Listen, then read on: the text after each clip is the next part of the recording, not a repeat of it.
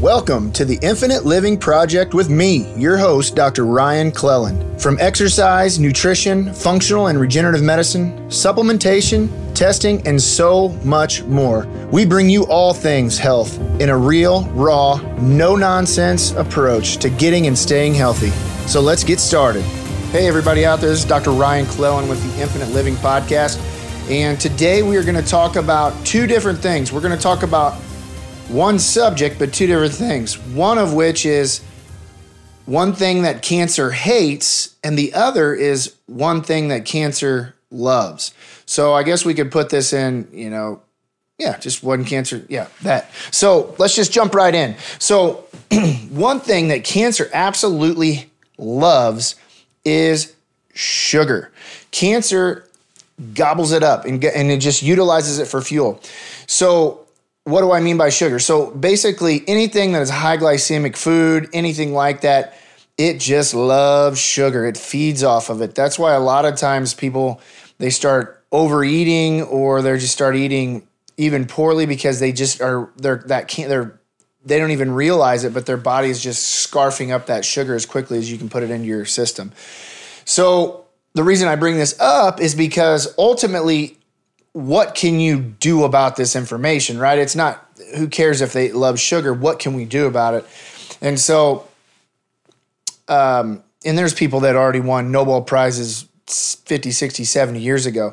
And the crazy thing about this is, and the reason I even put this on a podcast, because a lot of people know this, but if you're in a hospital or if you're in some cancer treatment facilities, you know, they're feeding you exactly what that cancer loves. And so what we need to do is we need to starve that cancer because if the cancer doesn't have the fuel supply it's looking for, it could potentially help you heal from that cancer, right?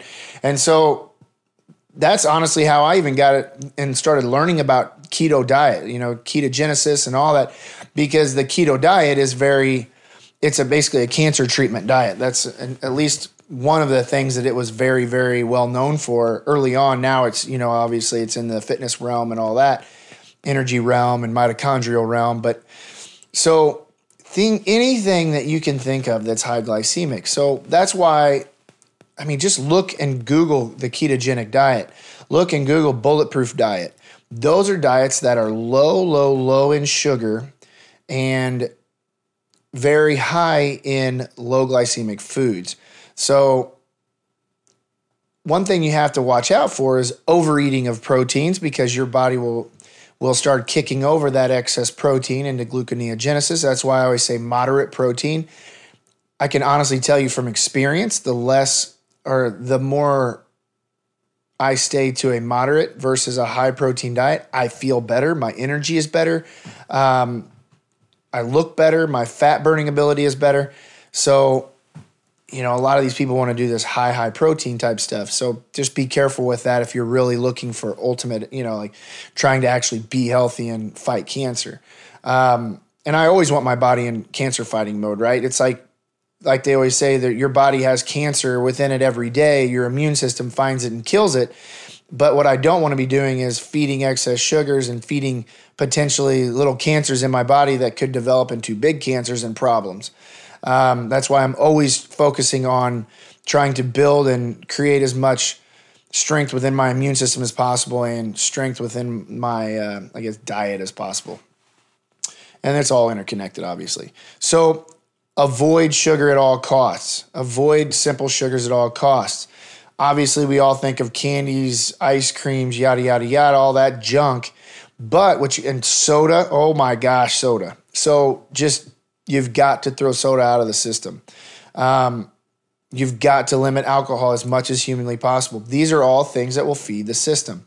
Um, also, too, grains, pastas, sugar, those break down into your system very, very quickly. So that's why breads and pastas and all these things are not ultimately good for us. That's why if you're seeing all these substitutes, these vegetable substitutes and whatnot, because ultimately they're trying to reduce the insulin response, reduce the sugar in your system so that you can be healthier.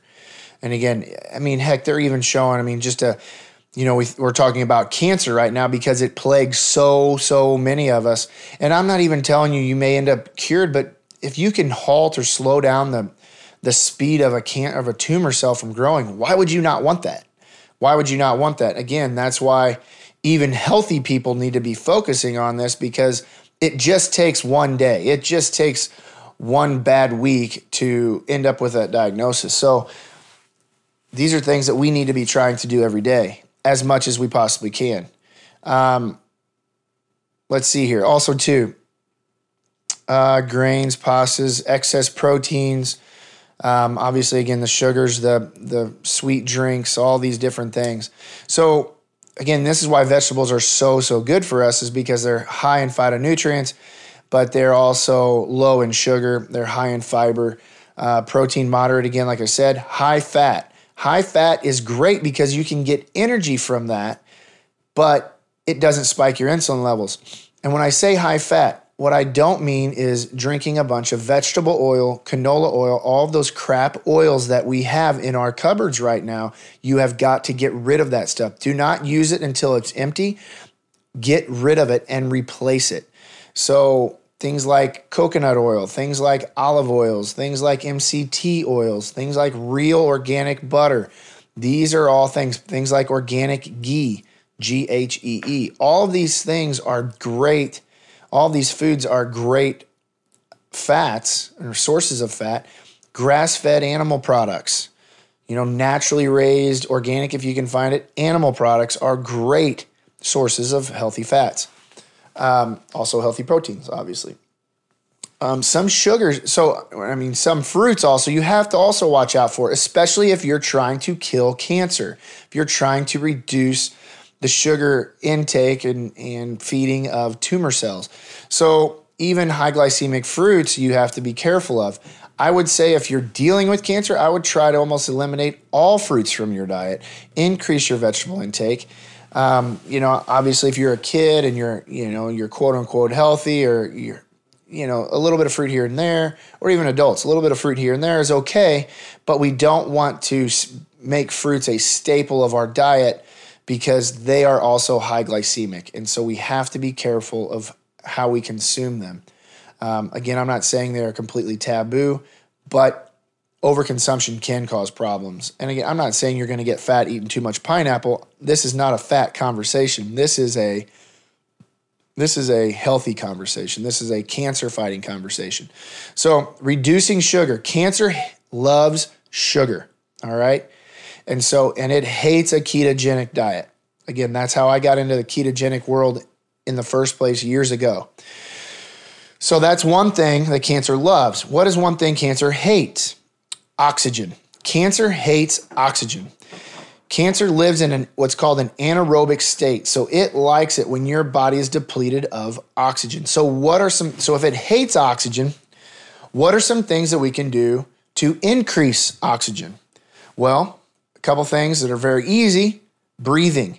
Deep diaphragmatic breathing is vital to getting oxygen supplies within the system. So, a lot of us are very shallow breathers. We don't take time to take deep breaths and restore our breathing, basically, our our breathing habits or whatever the innate breathing habits that we have or we're born with. Things like box breathing, where you'll breathe in for four seconds, hold for four seconds, and then you can actually exhale for four seconds, and then hold that exhale for four more seconds, then breathe in for it, and you see the box pattern four, four, four, four, and so on. Um, sometimes when I'm trying to meditate in the mornings, that's all I'll do is box breathe and just pay attention to my breathing habits. Um, but breathing is vital because we have to get that oxygenation into the system. What are some more extreme things, or not even extreme? Exercise. Exercise is vital for a multitude of different things, proprioception, yada, yada, yada. But let's just pay attention to the pay attention to the oxygen side of things. When you exercise, you breathe heavier. When you breathe heavier, you're bringing in more oxygen. Um, so again, exercise is very, very good for people with cancer or those of us that are trying to fight cancer on a daily basis. Um, also, there are two other things I can think of right at the top of my head. One is hyperbaric oxygen therapy. HBOT. Now you have some clinics have these. You can actually even buy these things. Honestly, if I were given a certain diagnosis, I would say to hell with it. I'm going to buy one. There, I mean, at most you're looking at a small one, three to five thousand bucks. Not cheap, but heck, man, it's better than. I mean, I would be doing everything in my power. Um, also, too, they have a little more expensive ones. You can even sit in them and work in them. They're maybe in the fifteen to twenty thousand dollar range. But hyperbaric oxygen therapy, what it does is you go into these tubes, it pressurizes you, basically like you're about four to five. Uh, pardon me if I'm wrong. Let's just say four to five yards or meters under the sea's surface. So it's pressurizing that oxygen within within that chamber. Sorry, my throat's a little dry. But what that does is that helps that oxygen perfuse deeper into the system and it gets much deeper and higher concentration. So obviously if we can get that oxygen deeper into the cellular or into our physiology, into our nervous system, into our spinal cord and brain and all these things, it just makes sense how hyperbaric oxygen therapy could be vital for cancer or helping us fight cancer. Um, there are different places that have these. In you know, in our area, St. Louis, I know a buddy of mine. He's got one in his clinic. Um, I believe there are other ones even on the on the Metro East side right now, but nothing crazy. Unfortunately, there are some hospitals that have them, but they only use them for diabetic wound therapy. And again, they don't even realize what they're sitting on right now because they're so worried about the insurance model, they could just flip it and have people pay cash for it, and they'd probably have those things full 24 7 if they don't already. Um, athletes are using these things every every day. They sleep in these things now just because of all the health benefits, recovery benefits, you name it. But again, let's talk about cancer. It's perfusing that body with with cancer, or I'm sorry, that body with oxygen, which will help destroy cancer. It just makes sense. I'm not saying all you need to do is watch your sugar and increase your oxygen and you're to you don't have to do anything else to if you are if you have a diagnosis like that. But no matter what the therapies are that I've seen out there, I mean whether you go the allopathic medical model or you go all natural whatever, it doesn't matter. These two things have been shown to work. Increasing oxygen and decreasing sugar. It will help any treatment protocol that you're on become more successful. Bar none. That's why a lot of these cancer places, they'll just take you and you just go straight greens. You'll start juicing and doing all these things. And um, they see phenomenal, phenomenal results. Um, one other therapy that I know of is um, ozone therapy. So you can do what's called a 10 pass ozone therapy where they'll actually pull your blood and they actually kind of use pressure as well. They'll pull 200 milliliters of your blood out of your system at a time. They'll ozonate your blood, which basically they're pumping, lack of a better, they're just pumping oxygen through your blood to just get that blood so perfused with oxygen, and then they pump it back into your system. And ultimately, after you can handle this, because there's multiple indications for this type of therapy, um, I mean, just multiple. But again, we're talking about cancer right now.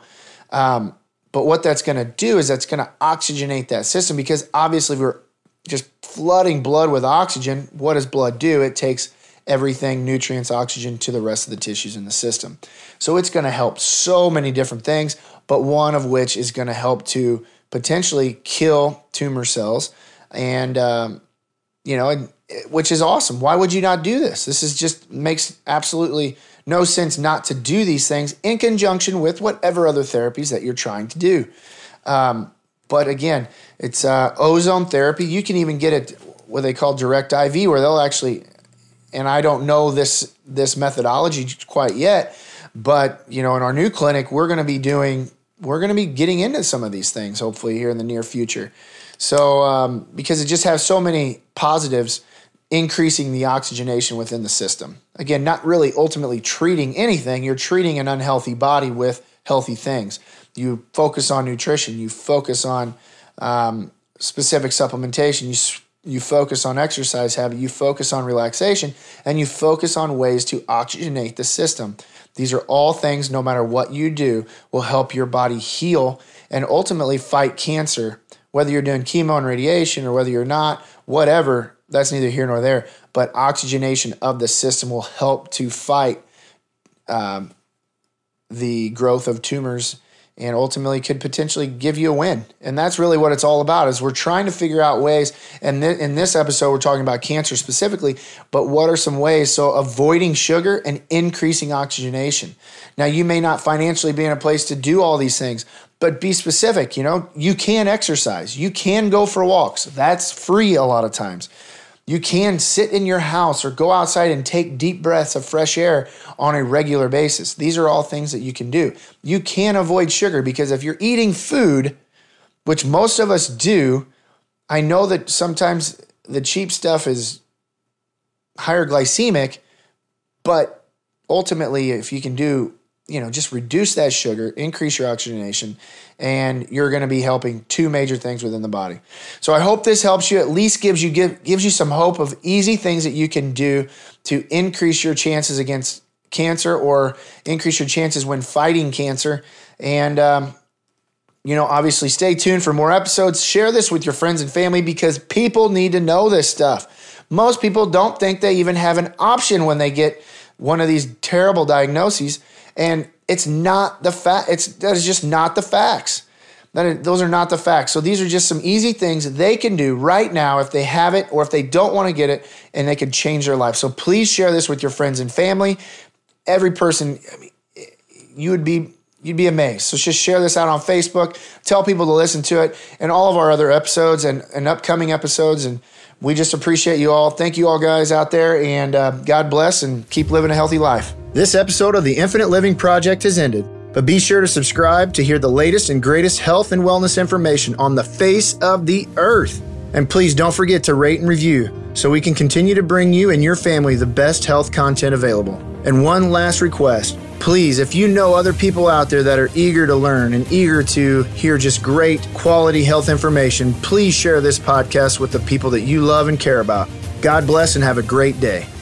The products and services and the claims made about specific products and services on or through the site have not been evaluated by the United States Food and Drug Administration and are not intended to diagnose, treat, cure, or prevent disease. The information provided on this podcast, a website, or any other media of Dr. Ryan Cleland is for informational purposes only and is not intended as a substitute for advice from your physician or other healthcare professional or any information contained on or in any product label or packaging. You should not use this information information on this podcast or any other media of Dr. Ryan Cleland for diagnosis or treatment or any health problem or for prescription or any medication or other treatment. You should consult with a healthcare professional before starting any diet, exercise, or supplementation program, before taking any medication, or if you have or suspect you may have a health problem. Statements regarding dietary supplements, lab testing, medications, and or medical procedures have not been evaluated by the FDA and are not intended to diagnose, treat, cure, or prevent any disease or health condition.